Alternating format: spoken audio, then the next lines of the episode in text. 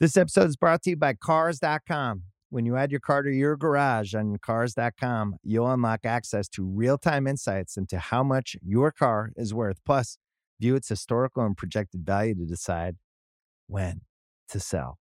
So, when the time is right, you can secure an instant offer from a local dealership or sell it yourself on Cars.com.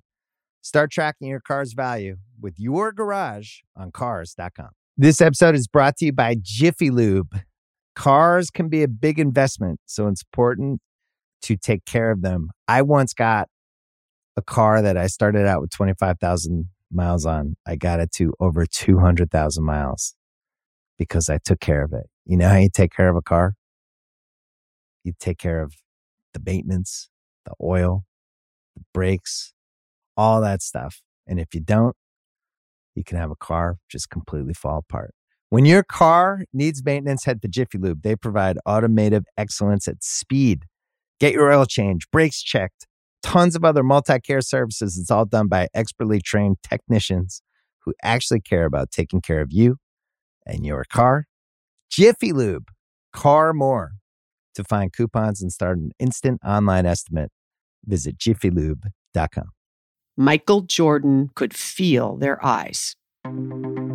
Old school vets looking him over, critiquing him. His sparkling gold chains, his red and black Nike tracksuit, his gait, and yes, most definitely, they were staring at those Air Jordans on his feet. It was February 9th, 1985, Jordan's first NBA slam dunk competition, and he was just 21 years old. He was unaware of the acrimony as he warmed up in his Nike Air Jordan 1s. Four months earlier, the NBA banned a similar shoe worn by Jordan because it did not conform to the predominantly white sneakers of his teammates. The shoes had become a red hot commodity, outselling those of the most established stars in the league, sparking inevitable resentment. And then there was his choice of the Nike sweats. Nobody had ever worn anything except their respective team uniforms for the competition. And now this kid has the audacity to show up peddling his brand? Didn't he understand there were certain protocols rookies were expected to follow, including respecting your elders? All these years later, Jordan insists he meant no disrespect. I always felt like I was the lowest on the totem pole wherever I went, and I had to work my way up to the top. You know, so I had so much respect for those guys. Someone intimidated, but yet it was once I got on the basketball court, it was about okay, how did my talents compare with those guys? Jordan advanced to the dunk final with a soaring, gravity defying excursion from the foul line. But he would not win on this day. And 24 hours later, when he played in his first All Star game, MJ took just nine shots, the fewest among the East starters. A few of the reserves even outshot him. Jordan was mildly disappointed that he didn't have the opportunity to make a bigger impact on the game, but didn't think too much of it until reporters started asking questions. They intimated there had been a freeze out, orchestrated by Isiah Thomas, Magic Johnson, and others to, quote, put him in his place. At first, Jordan was confused. Later, he was furious. I didn't really know I was too immature at the time to even realize it was happening. And then I just kept trying to become the best basketball player I could be. And then all the other stuff just kind of took a life of its own.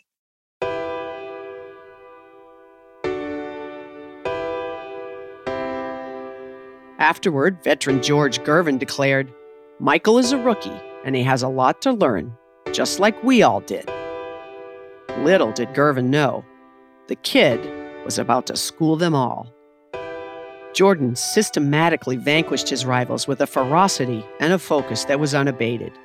He wasn't about to stop until he seized the mantle of the greatest player ever, and that of the most marketable man on the planet. And it would be, for the most part, a solo flight.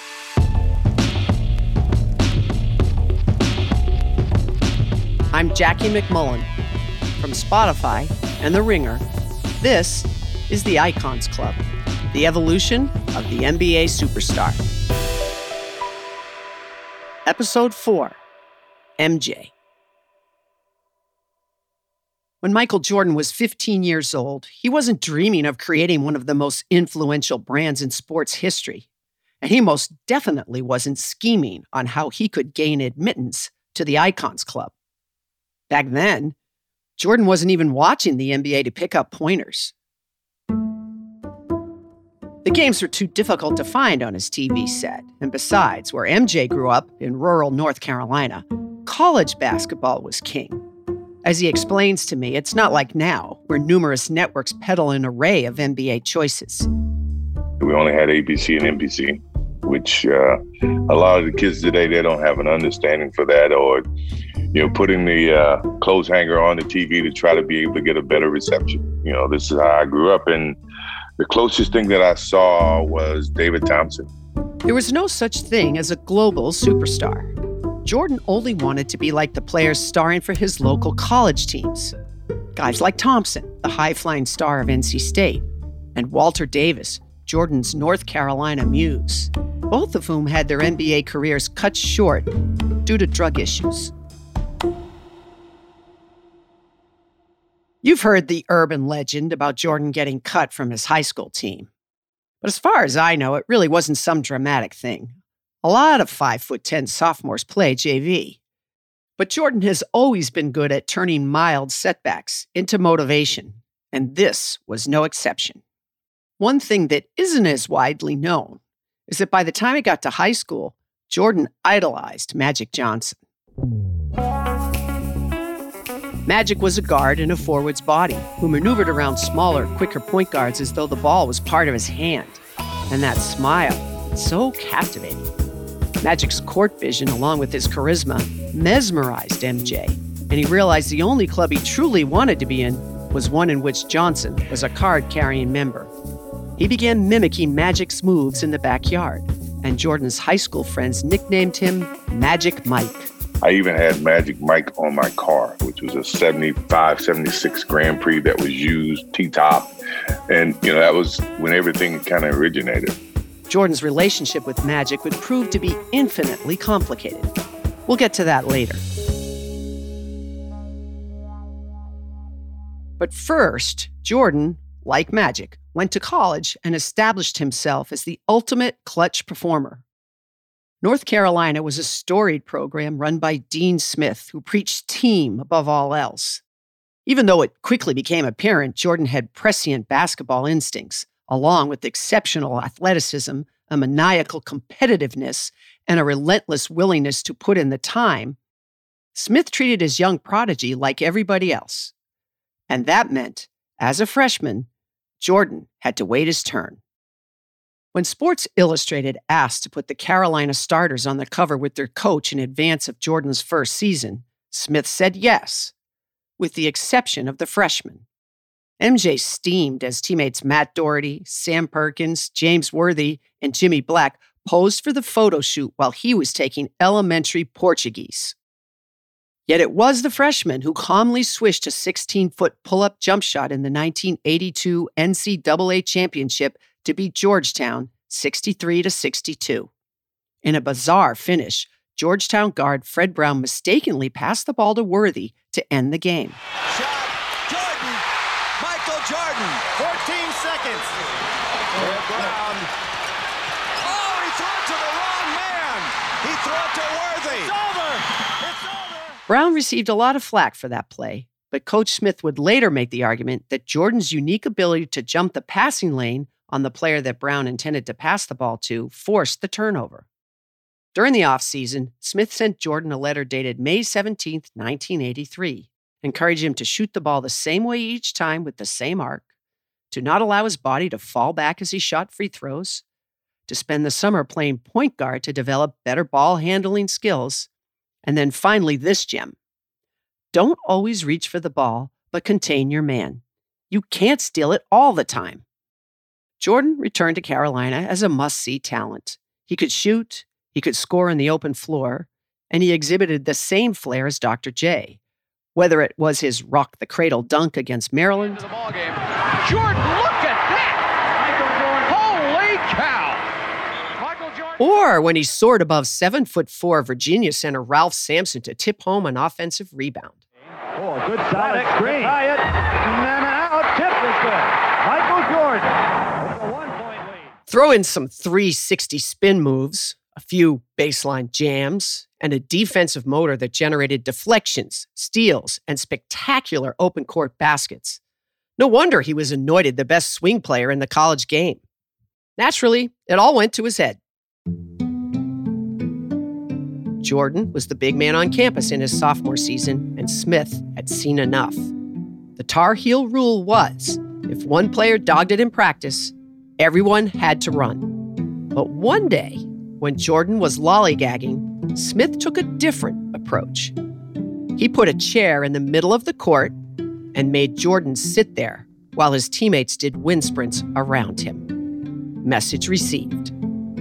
By the end of Jordan's junior season, Smith, who normally encouraged his student athletes to complete four years of college, gave MJ his blessing to go pro. It was clear to Smith that Jordan was ready for the next level. What he didn't realize was how dramatically Jordan was about to turn the NBA on its ear. And I'm not even talking about what he did on the basketball court. Jordan's seismic impact came in the form of a landmark five year contract worth half a million dollars per season with Nike without having scored a basket. Until that moment, his former Tar Heel teammate James Worthy had landed the most lucrative shoe deal a $150,000 a year agreement with New Balance. Reports put Magic and Larry's deals at Converse somewhere between 75,000 and 100,000. But as David Falk explains, Jordan's package included royalties, annuities, and stock. Oh, and there was one more thing that set his deal apart. His shoe was his, and his alone. Now, to put it in perspective, you have to understand in 1984, Magic Johnson didn't have his own shoe, Larry Bird didn't have his own shoe, Dr. J didn't, no one had their own shoe except Ralph Sampson, and he probably sold five pairs to his mother uh, with Puma. Think about this for a minute. The hotshot kid from Carolina enters the NBA draft, isn't even selected first or second, and then shatters every record and alters the sports marketing landscape forever. It's been well documented that Jordan intended all along to be an Adidas guy. He loved their brand, wore their shoes, and only met with the other companies to drive up the price. I hate repeating that because I don't want Adidas to gain something from it in the sense that, you know, I, I once did like their shoes. At the time, Converse was king in basketball. It was the official shoe of North Carolina, so Smith encouraged Jordan to talk with them. But it was clear that with a stable of stars that included Magic, Bird, Kevin McHale, Isiah, Mark Aguirre, and Bernard King, he would be just one of many wearing the Converse weapon. Nike, a company still in its infancy, took a different approach. They informed Jordan they wanted to embrace him as their marquee star, both with shoes and apparel. This was a novel concept. Nobody was walking around with sweatshirts that featured a Kareem skyhook or a Dr. J foul line dunk. Falk conjured up the perfect name for the brand Air Jordan. That was the whole concept because at that time, everybody's focused on sneakers. What Jordan brand, what Nike did, what they went head to toe. That we were going to dominate from head to toe. And that was the first time that whole concept actually came into play. Nike showed Jordan a highlight reel of himself, set to the Pointer Sisters' smash hit, Jump.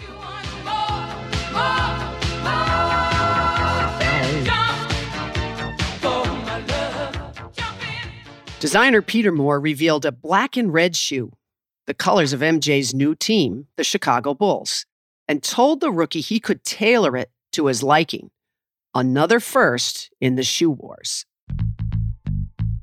The Nike deal was laden with incentives that, in retrospect, proved to be laughable.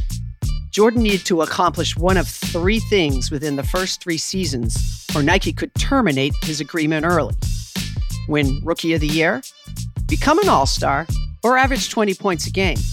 MJ took care of all three in his first season. The other stipulation was equally amusing. Unless the company sold $4 million of shoes by the third year, the contract could be voided. The Nike Air Jordan 1 which retailed for what was then a hefty $65, generated $126 million in revenue in Jordan's first season. MJ wore a different model, the Nike Air Ships, during an exhibition game in 1984, which prompted a formal cease and desist letter from the NBA, warning him he would incur a $5,000 fine if he wore shoes absent of the white background during games. Nike turned the flap into a cheeky marketing opportunity, releasing an ad for the Air Jordan 1 that showed Jordan wearing the shoes with a voiceover that told the viewers On October 18th, the NBA threw them out of the game. Fortunately, the NBA can't stop you from wearing them.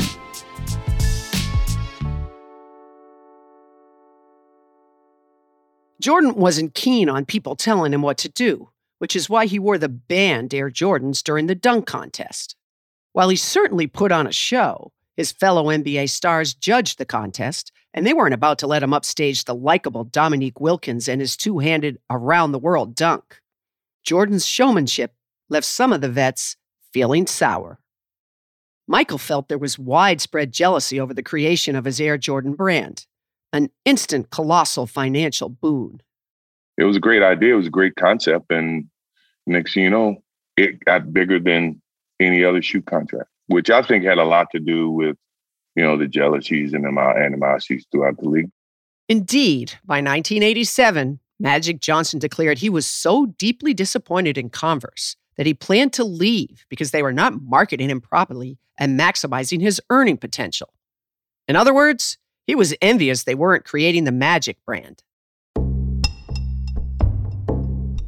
During the 85 All Star game, both Magic and Isiah agreed to match up against one another and coast defensively, while Gervin, in a twist on his Iceman nickname, picked up Jordan and tracked him like it was the NBA Finals. Jordan finished with seven points. Falk said it was clear what was transpiring on the court. Everyone knows that they froze him out. I mean, you know, they, they froze him out because they were jealous. They said, who is this rookie who, you know, hasn't done anything, you know, who has something that we don't have? The furor that followed surprised and frustrated Jordan. It also left him wounded and wary of this brethren of stars who seemed to follow a code that he wasn't privy to. Look, uh, I thought the way I came into the league and what David Falk and ProServ and all the guys were teaching me was how to be a business person playing the game of basketball. Uh, I didn't think it was a certain protocol in terms of how you had to either interact with these people or you know meet them, greet them, praise them. Either way, I didn't know that. Falk recalls returning with Jordan to his Chicago apartment following All Star weekend. The rookie knew he'd be away from home for a few days, so he turned the heat off to save money. His pipes froze in his absence. Yet Jordan was far more perturbed by the freeze out that occurred on the All Star court in Indianapolis. As the day wore on, he became more and more agitated. We're sitting in his apartment in Northbrook, in his townhouse, with our winter coats on, and he is on the couch, lying down, steaming, replaying the game in his mind over and over again. And I finally told him, let me give you some advice that my wife, Rhonda, always gives me. Don't get mad, just get even.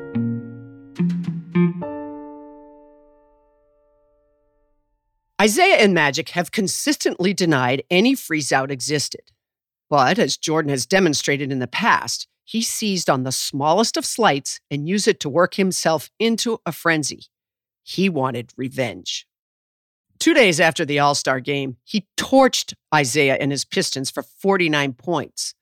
And for the next few years, he resisted Magic's Cheshire Cat grin, choosing to engage in perfunctory handshakes as opposed to bear hugs or high fives. Truth was, he didn't trust Magic and resisted developing a friendship with him. Well, I understood it to be jealousy, and and you know, I, I think a lot of it came from Magic Johnson should have been Michael Jordan before Michael Jordan. He had the smile, he had everything, he had the marketability, he had the championships. For icons who play in the same era, struggling to figure out a healthy relationship with one another is something of a rite of passage. Wilt Chamberlain and Bill Russell slept in each other's beds on the road and joined forces for social justice causes. But they didn't speak for 20 years after Russell criticized Wilt for not playing through an injury in Game 7 of the 1969 finals. Magic and Bird developed a healthy respect for one another, but years of vying for the Larry O'Brien trophy made it virtually impossible to maintain anything more than a cursory relationship while they competed. But Jordan always planned to go it alone. Those who knew him best claim his killer instinct was deeply ingrained in him. Rick Fox, a fellow Tar Heel alumnus, got to know Jordan by working his camps each summer. Jordan made it clear his kindness would stop the moment they stepped onto the NBA court on opposite sides. The Mike I know was the Mike that showed me how to be a shark because A, I wanted to be like Mike. Like I, like I had a front row seat to his greatness. And I'm telling you, like for like two summers, like I got to drive his cars, live in his house, like I was around him. And then as I became a pro, I shifted to I can't be this guy's friend. He can't be my mentor no more. I gotta find in myself a way to compete against this animal because he can't I can't look up to him anymore. You know, because I'll he'll eat me to death. Even without the validation of his peers, Jordan's presence on the court was unmistakable. Doug Collins became the Bulls coach in 1986, and his first game with Jordan was at Madison Square Garden against a Knicks team led by future Hall of Famer Patrick Ewing. It was tight throughout, and Collins admits he was a nervous wreck. Two minutes to go in the game, the game is tied. And so I come over, I so, I've soaked through my suits, I've chewed my gum to where it's a white powder around my mouth. So I sat down to talk to the team, and I saw this black hand come out with a cup of water. And I looked up, and it was Michael. And, I, and, and he said, Take this cup, drink the water, clean that shit off your mouth. I'm not going to let you lose your first game. I think he scored the last 10 points of the game, had 50, and we walked off, and I go, What am I in store for here? Jordan was just getting started. He would win games and drop jaws for the next dozen years, and the league would never be the same.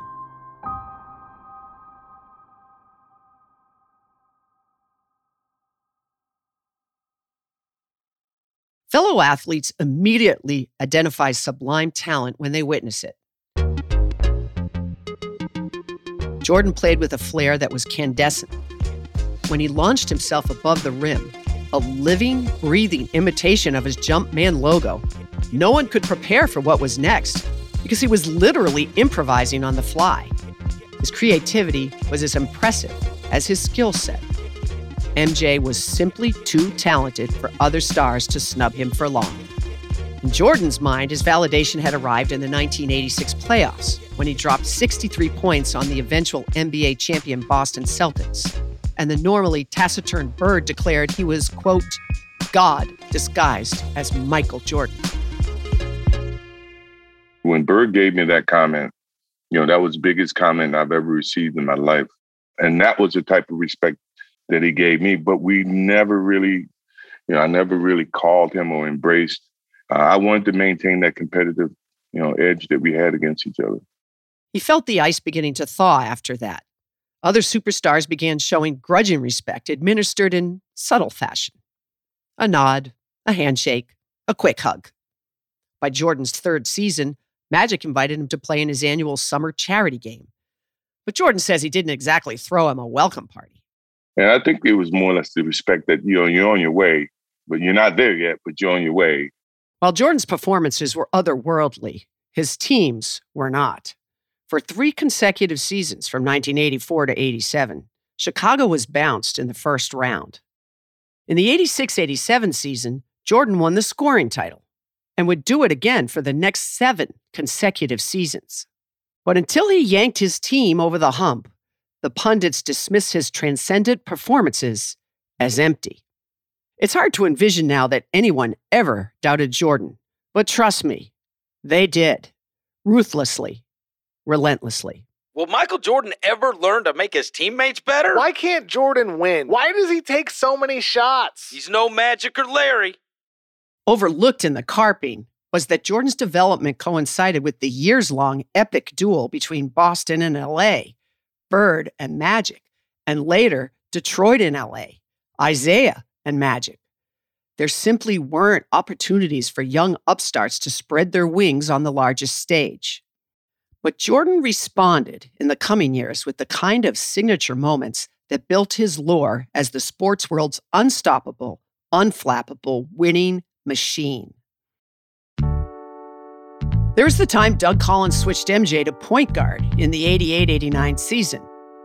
And he averaged a triple double. Jordan now with 15 points, 11 rebounds, and 10 assists. One of the fastest triple doubles, maybe the fastest triple double on record. Man. Then in the 89 playoffs came what is forever known as the shot. The inbounds pass comes into Jordan. Here's Michael at the foul line. A shot on Ehlo. Good! The Bulls win it! They win it! The bad boy Pistons knocked the Bulls out of the playoffs three consecutive years, beating Jordan to a pulp in the 88 Eastern Conference semifinals and the 89 and 90 conference finals. Michael Jordan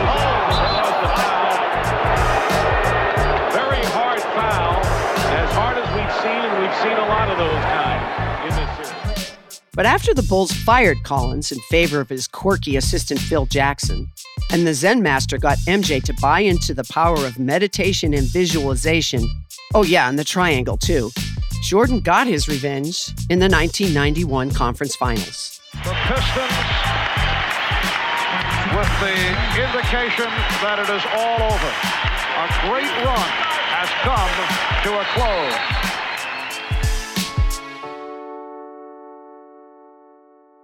When the Bulls finally bested the Pistons, Isiah and resident bad boy Bill Laimbeer strode off the court before the buzzer sounded, without shaking hands. Jordan seethed at their derision. He was inconsolable after losing to Detroit the previous season. Yet, uh, quite possibly with Coach Dean Smith in mind, he willed himself to congratulate the Pistons at mid-court before he departed. Isiah would later express some regret, but also correctly contended that some Celtics, including Bird, did the same thing to Detroit as time was expiring in 1988. That was irrelevant to Jordan. He had shown Detroit respect and expected the same. In The Last Dance, a 2020 documentary from ESPN and Netflix chronicling Jordan and his Bulls teams, Jordan called Isiah's explanation bullshit, adding, There's no way you can convince me he wasn't an asshole. Jordan didn't linger very long on the topic. Magic and the Lakers were waiting in the 1991 finals. By then, Kareem had retired, and Magic, without realizing it, was playing in his last full season for the Lakers. Chicago breezed to the title in five games, and Jordan was named Finals MVP, the first of six that he would win. As he skipped to the locker room, Jordan allowed himself to release all the pent up frustration of seven years worth of disappointment. The photo of a weeping Jordan leaning his head against the Larry O'Brien trophy became an instant classic.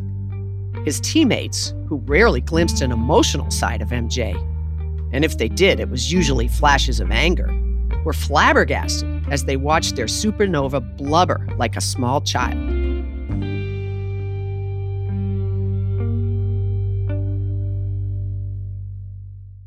The Chicago Bulls won titles in 1991, 92, and 93. Michael Jordan was undefeated in championship play and established himself as the most electric and innovative superstar in the game. By then, he was endorsing everything from batteries to cars to hamburgers to underwear. Remember this ad? They're Hanes. Let's just leave it at that. Oh, Not surprisingly, the Jordan brand also continued to explode. His shoes were no longer just for athletes. Celebrities clamored to wear them courtside, to lavish galas, even for their nuptials. Little girls laced them up at birthday parties. In the early 90s, Air Jordan shoes, with a price tag north of $100, dwarfed sales of Magic's Converse weapon sneakers. Jordan says his portfolio was unique because Falk cleverly tied other companies into the Air Jordan model. including Gatorade, whose brilliant campaign left everybody humming. If I could be like Mike.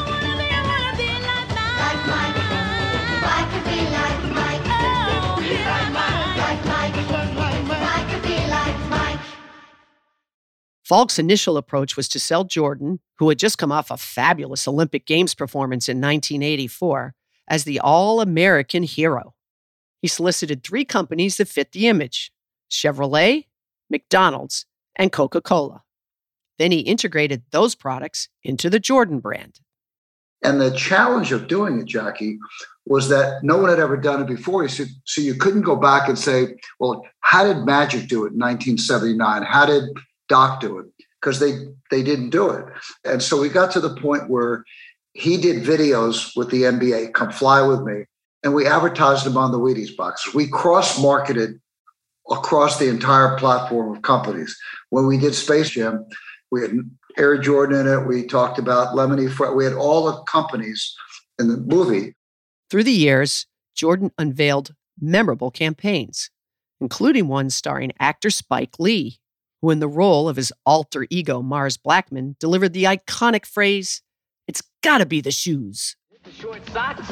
No, Mars. Money's gotta be the shoes. Shoes. Shoes. shoes. Generations of players hung on every word, first in TV spots and later in the archives of YouTube.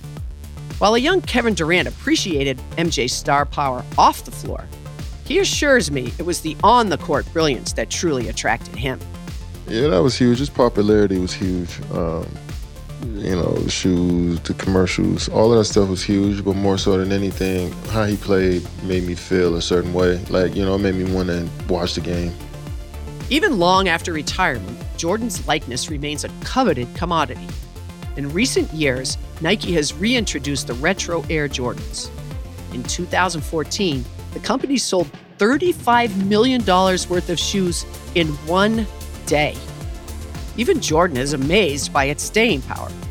I don't think anyone knew uh, at that time that 35 years later, here we are, we're going to be talking about Jordan Brandon's a $5 billion business. No one thought that. And it was all predicated on how I played the game of basketball. Basketball was never a problem for Jordan, but the color of his skin could have been for Madison Avenue, if not for the groundwork that Dr. J laid. As I detailed earlier in the series, Julius broadened the scope of what an NBA star could sell shoes, soda, toothpaste, video games. Falk confirms the landscape was a bit rocky for black athletes when Jordan entered the league in 1984. When I told them, what do you think about an association with Michael Jordan? They would say to me, God, are you kidding me? What are we going to do with a black basketball player?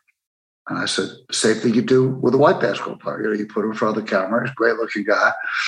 I guess they were discriminating, but they had no, he was the test case. And I think he broke down all the barriers of race, color, age, you know, everything, whatever you want to say. He enabled a whole future generations of people, and, and they take it for granted. While Jordan may have expanded the boundaries of the NBA pitchman more than anyone before or since, he told me he'll always be grateful for the groundwork Julius Erving laid. You heard this clip once before in the episode about Dr. J. Dr. J was one of the guys that I'd idolized from the business side of things. And I wanted to take that same passage and show that I was more than just a basketball player. You know, I had a personality, I had a business uh, mindset. You know, I can coordinate and I can cross, you know, all different types of color barriers. Erving was neither jealous nor resentful of Jordan's marketing prowess. He embraced the young star as the next face of the league, even if it was something they never actually discussed.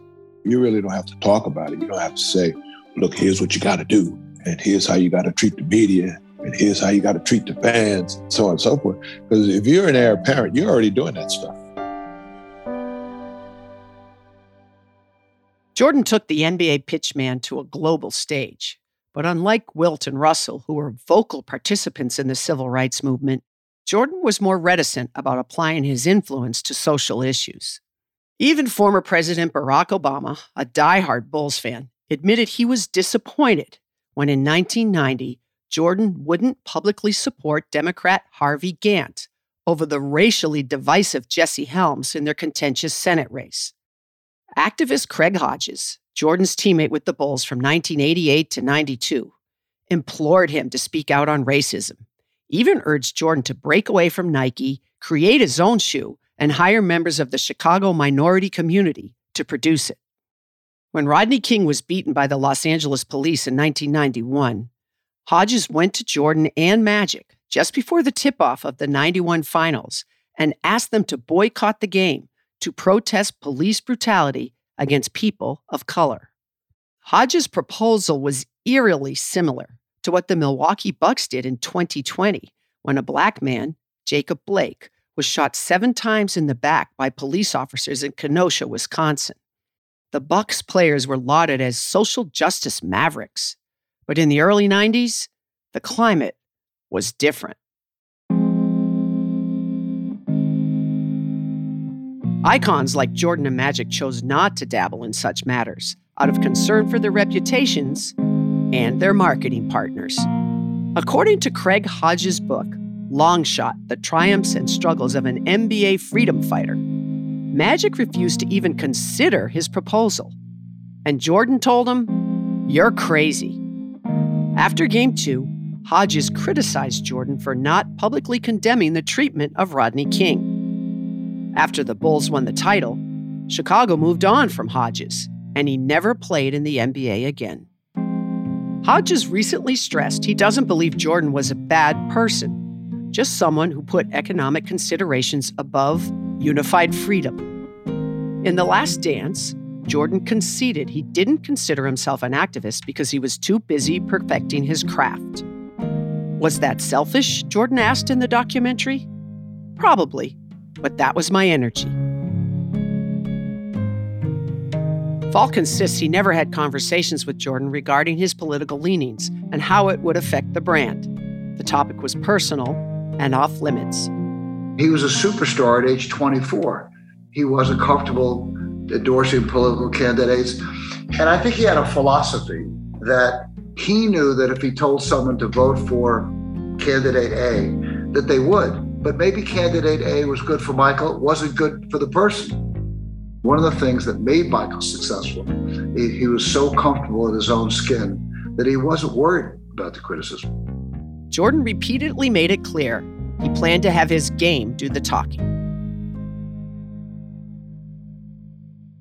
For all the flair, the violent dunks, the hang time, and of course, the signature dangling tongue, Jordan actually prided himself most on being a two way player who did not cut corners.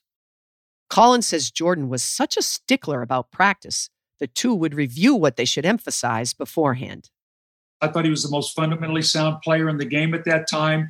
You watch his footwork, you watch all the things he, he does, but Michael was always troubled early because he didn't have the supporting cast, Jackie. So all he ever heard was he didn't make guys better. Magic made guys better. Isiah made guys better. Bird made guys better. And I remember Michael saying, says, give me a supporting cast like that, and I promise you I will make them better, which he did. Jordan showed no mercy to opponents or teammates who did not share his vision of winning at all costs. It was a conscious effort, he tells me, to establish himself as untouchable in a league of his own. I learned that in the early stages that you have to be very dominant. You want that dominance to be exuded throughout, you know, your competition and people to know what they're going to get themselves into. You have to maintain that personality. Not a hateful personality. It's just that when I go to work, I go to work. And I mean, whoever I play against, I play against them as if they're trying to take something away from me. This persona made it difficult for others to identify with him including many of his teammates. Steve Kerr played alongside Jordan in Chicago for three plus seasons and was infamously on the receiving end of an MJ haymaker during an argument in practice. He describes the aura that surrounded Jordan. He lived such a different life from the rest of us. Uh, and he, you know, he, he didn't really invite you into that world. You know, I never went over to his house you know, during the season, he couldn't really go out much um, because of the attention he would draw. So he'd kind of hang in his suite with his his friends and his security guys. So we never really penetrated that world, his world. So that made it a little trickier to be his teammate because you it took longer to build trust. As he had hoped, Jordan had crossed over from simply being a basketball star. He was a cultural icon, one of the most famous people in the world, feted by presidents, musicians, and movie stars. After a brief retirement and an even briefer stint with the Chicago White Sox AA affiliate, Jordan returned to basketball in 1995. It didn't take long for the winning to resume. He did it again, won three straight NBA championships in 1996, 97, and 98. But the second go around was more grueling. Robert Parish won three championships with Larry Bird, a more reluctant superstar. Then he joined the Bulls in 1996 and won a ring with Michael, too. Jordan's mystique, Parish tells me, literally stopped people in their tracks. When he walked in the room, it was like a hush over the room. You know, all the chatter, different conversations going on. But when Michael walked in, everybody got quiet. Like the president walked in the, in the room or something. It was like a hush. I knew right then that we was in the presence of someone really, really special because the only other person that I've been around that had that type of effect on a crowd was Larry. Too many people wanted a piece of him, so his existence included slipping in and out of back doors and darkened town cars. And while his magnetism left even his closest friends in awe, Jordan's singular resolve also negatively affected those in his orbit. When Jordan released The Last Dance in April of 2020, a number of his teammates, Scottie Pippen and Horace Grant among them, were dismayed and angered by their portrayal. When I spoke with Jordan about it, he appeared a bit flummoxed. Wasn't it obvious that his tough love was the catalyst that enabled everyone to win? Steve Kerr has some ideas about that. When The Last Dance came out, you know, the whole um, premise of the show was, you know, Michael was just drove everybody so hard on the team and and that's why we succeeded. And there's a there's an element of truth to that, of course. I mean, he was, you know, one of the most competitive people on the planet um, and the best player. But I would say lots of us as his teammates could say, you know what, we were already pretty competitive. We might have connected even more and, and raised our level even higher had we had a better connection with them. Jordan says his mantra was consistent put a foot on the neck and keep it there. He didn't believe in helping players up. It was, he was certain, a sign of weakness. I'll give you one synopsis. When I came back from baseball, I don't know if I ever told anyone this. I'm playing against Shaq. Shaq, the biggest person I've ever seen play, you know, in terms of physicality. You know, and he was this big, massive guy when I came back from baseball. So I was somewhat intimidated. So I, I, didn't really know how to play against him. You know, do I go right at him? Do I stop? I pull up, blah, blah, blah. So I went right at him and he just knocked me straight to the floor. And then he reached down to pick me up. I said, no, nah, he didn't mean it. He's a nice guy. He's not that. I mean, if he'd have left and stepped over me, you know, a la the old school, old, old, I would have been somewhat intimidated. But his heart is too good. You know, he, he's not that type of guy uh, and, and, it took away some of the intimidation factor. You knew you had him. I did. I did. The Last Dance documentary was a fascinating insight to the insular world in which Jordan thrived.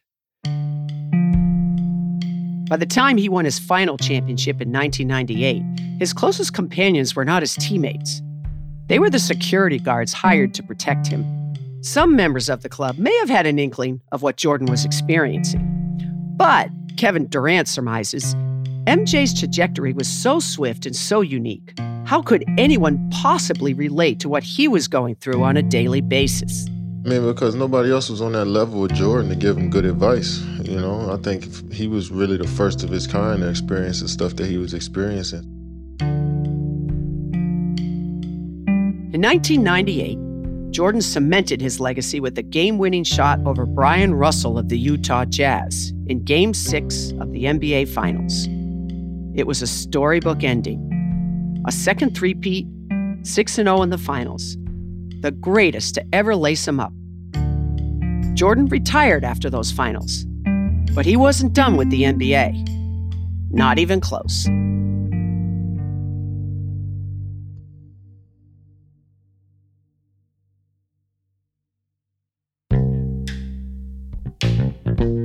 While Jordan had mostly steered clear of developing close ties with the so called enemy, there was one notable exception. In 1984, during the U.S. Olympic trials, Jordan struck up a friendship with the incomparable Charles Barkley before either had played a minute in the NBA. Jordan led the team in scoring and won a gold medal. Barkley got cut. No matter, an instant connection was forged between the two. Their personalities were as contrary as their physical appearances. MJ was reserved, measured, politically correct, while Barkley was gregarious, impetuous, a bit reckless, and unafraid to voice his opinions. So, how did these two click? Barkley explains. One thing I'm great at, I'm not in awe of anybody. We played golf and had dinner, but I was like, I'm not at dinner with Michael Jordan. I'm here with a, a dude. We playing golf. I'm trying to kick his ass. So I think he admired that and respected that. Barkley's friendship with Jordan was unlike any other. MJ had global popularity and wealth, well beyond NBA standards, and his friends benefited from a lifestyle that was incalculable to most. Barkley recalls a trip he took with Jordan and former NBA player Darrell Walker, also a confidant of his airness, in the late 90s, after Jordan had retired and Barkley's season with the Houston Rockets ended. Michael called me and says, What you doing? It was like three in the morning. I said, We lost, season's over, blah, blah, blah. He says, I pick you up at the airport in like five hours.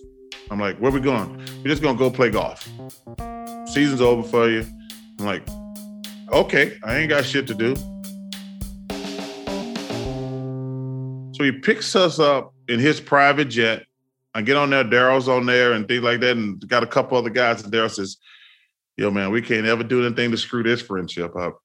You know, in my 36 years of being in the limelight, I've only met two people who people absolutely lose their fucking mind over. That's Michael Jordan and Tiger Woods. Like, and I've been around some of the biggest ever. Barkley, Jordan, and Tiger Woods became regular golfing and gambling companions. They played at exclusive clubs and mingled with some of the most famous people in the world.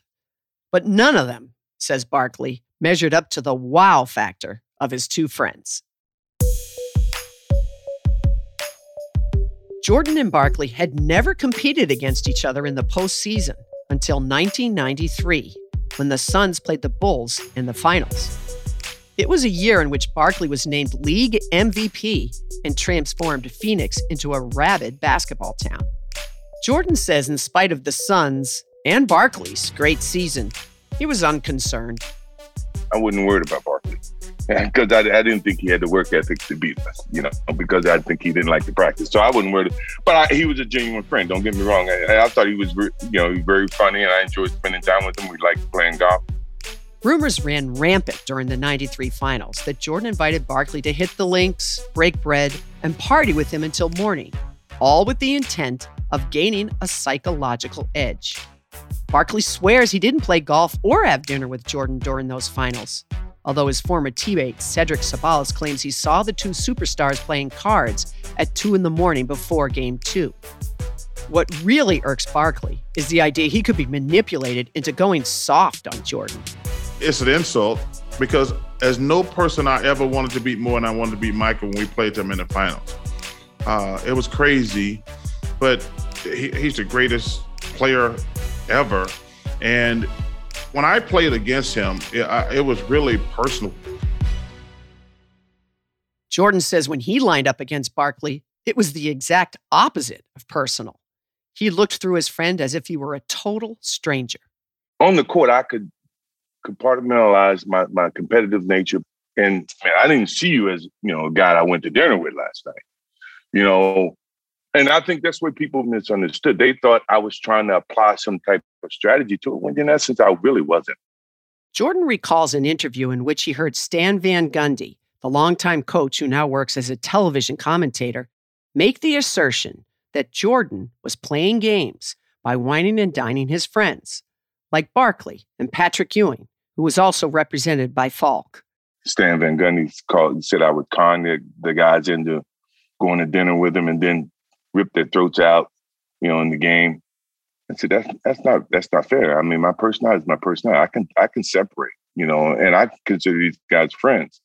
I wasn't trying to con them. That's not who I am. That's not you know, that's not my personality. And that it, I, I took offense to that comment. Jordan and the Bulls prevailed in the 1993 finals in six games, in spite of Barkley's efforts. It was a grueling series, yet unlike Bill and Wilt and Isiah and Magic, their relationship emerged intact. They conducted a heartwarming joint interview with Oprah Winfrey in 2005 to discuss their unique relationship, with Barkley hilariously sauntering on stage modeling a powder blue Air Jordan sweatsuit. Here, you two say you're like brothers. You know, I'm only, what, three days He older? says he's my older brother, but he's only three days older. Uh, Three days older. You know, that's what he always says. Who's the wiser? The trouble started when Jordan got into management. After a brief comeback with the Wizards in the early 2000s, Jordan bought a minority stake in the Charlotte Bobcats and became their head of basketball operations. Charles recalls a phone call he had with MJ in 2006. I was calling Michael to give him some advice on the draft. And this is the first time we ever had a real disagreement. I said, Who are you thinking about taking? He says, I'm thinking about taking Adam Morrison. I said, What? Because you can't take Adam Morrison. I said, Michael, he doesn't have a position. No. And I said, He might be a nice kid. He says, Well, my coaches like him. I says, Let me ask you a question. Did you say you liked him first or they agree with you? He's like, What do you mean? He says, Michael, nobody wants to disagree with you. They're intimidated by you. Fuck you, motherfucker. These guys can be honest with you. I said, No, Michael, Michael, calm down, Michael, calm down. I, I says, Michael, you intimidate people. Jordan drafted Morrison with the third overall pick. He tore his ACL and played three undistinguished seasons in the NBA, two with Charlotte, before retreating to Europe. Six years later, Barkley did a radio interview in Chicago. The host asked Barkley if he thought Jordan was an effective front office manager. Even though Michael was a best friend, I had to tell the truth. And I said it. I said, yo, I'm not sure Michael. And he, he had been through a bad run too. So I could I, I would have lost all credibility. I said, you know, I don't know if Michael's ever gonna be successful because he only hires his friends. And they're just yes men. And I go to work that night. I see his name pop up. He is calling me every motherfucker, you son of a bitch, blah, blah, blah. And I said, Michael, I, I gotta do my job, blah, blah, blah. And he goes ballistic, and we have not talked since that night. That is so sad to me. It's painful for me because uh, the guy was like a brother to me. Uh, I mean, and I love him like a brother, but like, I, I, I like, I wish he had a talk to me about it because, uh, number one, I think I was right, but you know, uh, it is what it is. It's really sad and unfortunate, uh, but I'd do anything for the guy if he if he called me. Um, but yeah, it's it's just unfortunate. Have you ever tried to reach out to him in the last few years? No, Jackie, you know I can't do that. You know I can't do that because I that to me would be like admitting I was wrong.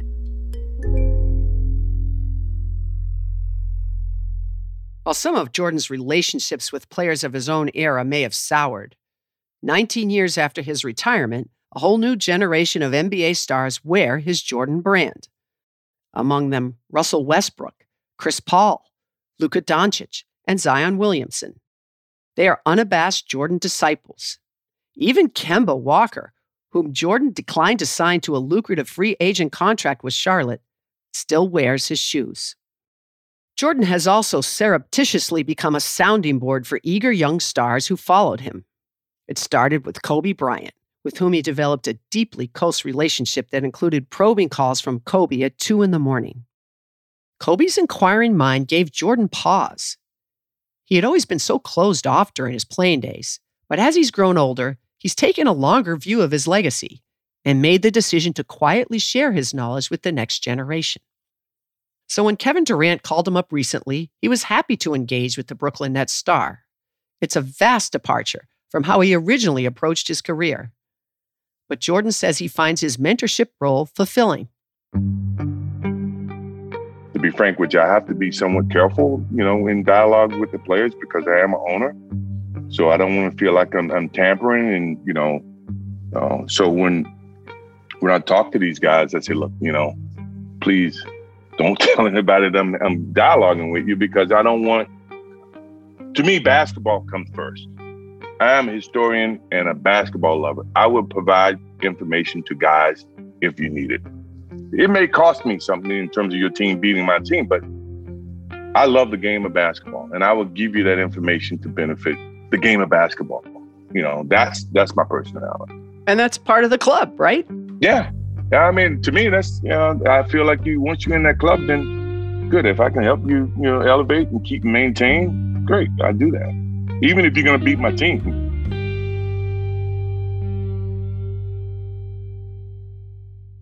Jordan set the precedent for Kobe, Durant, and countless others on how to capitalize on their own talents, a fact Collins hopes they recognize.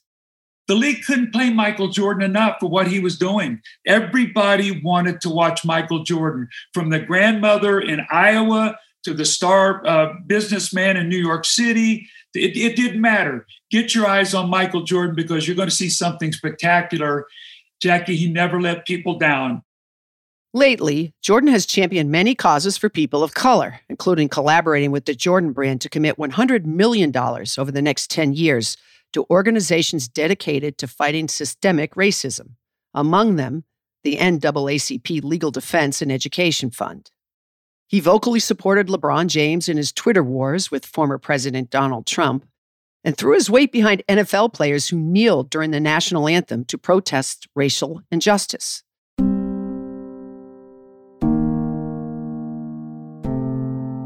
When the Bucks boycotted their playoff game in 2020 to protest police brutality against black lives, it was Jordan, now the lone black majority owner in the league, who served as a conduit between the players and his fellow owners to get the games up and running again. He huddled with Chris Paul and Russell Westbrook ahead of an emergency owners meeting where he advised the billionaires who control the teams listening is better than talking right now. Back in the mid 80s, Nike would have told you that consumers prefer their stars to be apolitical. The shoe company has become more enlightened as the years have passed, and so perhaps has Jordan. In truth, Jordan's popularity hasn't waned regardless of his actions or inaction. The Jordan brand rolls on as it has from its inception in 1984. As recently as 2019, it generated $130 million in sales four times what superstar LeBron James's signature shoe hauled in, according to Forbes. Let me repeat that. A guy who has not played basketball in 19 years sold four times as many shoes as the Los Angeles Lakers icon, whose nickname is the King. It's got to be the shoes, right? Nah, it's the icon. Jordan obliterated the scale of the NBA superstar forever. His fingerprints are all over every major event of his era, including the creation of the 1992 Dream Team, the greatest basketball team ever assembled. Even though the roster was loaded with Hall of Famers Magic, Bird, Karl Malone, and David Robinson, it was clear who was the leader on that team. Dream Team alum Chris Mullin confirms Jordan was not only the best player, he was the alpha who set the tone in games, on the bus, and in practice. While the majority of the players were content to bask in the surreal vibe encompassing the dream team, Jordan was utilizing the experience as a canvassing mission. To him, this was an opportunity to gain information, maybe set some boundaries and some standards and things like that, intimidation factors for, for the next season. He's already thinking ahead to winning another championship you know, watching guys how they practice, watching strengths and weaknesses. That's next on the Icons Club.